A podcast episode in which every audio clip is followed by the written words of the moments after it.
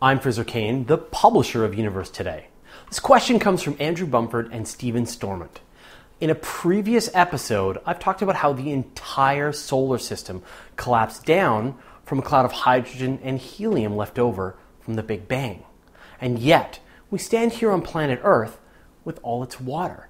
So, how did that H2O get to our planet? The hydrogen came from the solar nebula. But where did the oxygen come from? Here's the amazing part the oxygen came from stars that lived and died before our sun was even born. When those stars puffed out their final breaths of oxygen, carbon, and other metals, they seeded new nebulae with the raw material for new worlds. We owe our very existence to the dead stars that came before.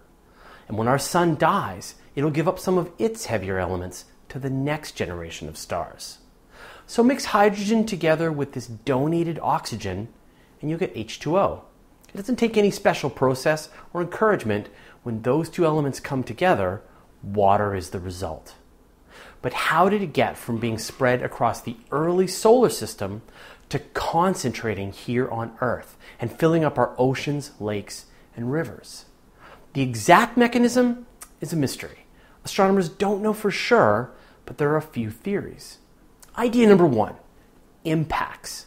Take a look at the craters on the moon, and you'll see that the solar system was a busy place long ago.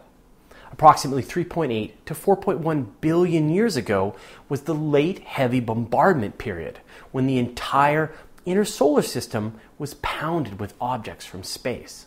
The surfaces of the planets and their moons were heated to molten slag because of the non stop impacts. These impactors could have been comets or asteroids. Comets are 80% water and would deliver vast amounts of water to Earth, but they're also volatile and would have a difficult time surviving the harsh radiation of the young sun. Asteroids have a lower ratio of water, but they could protect the water a little better, delivering less with each catastrophic impact. Astronomers have also found many hybrid objects which contain large amounts of both rock and water. It's hard to classify them either way. Idea number two is that large amounts of water just came directly from the solar nebula. As we orbited around the young sun, it passed through the water rich material in the nebula and scooped it up.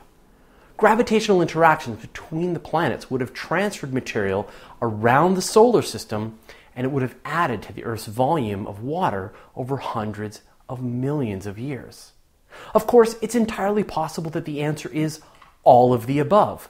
Asteroids and comets and the early solar nebula all delivered water to the Earth. Where did the Earth's water come from? Astronomers don't know for sure, but I'm sure glad the water is here. Life wouldn't exist without it. Thanks for watching.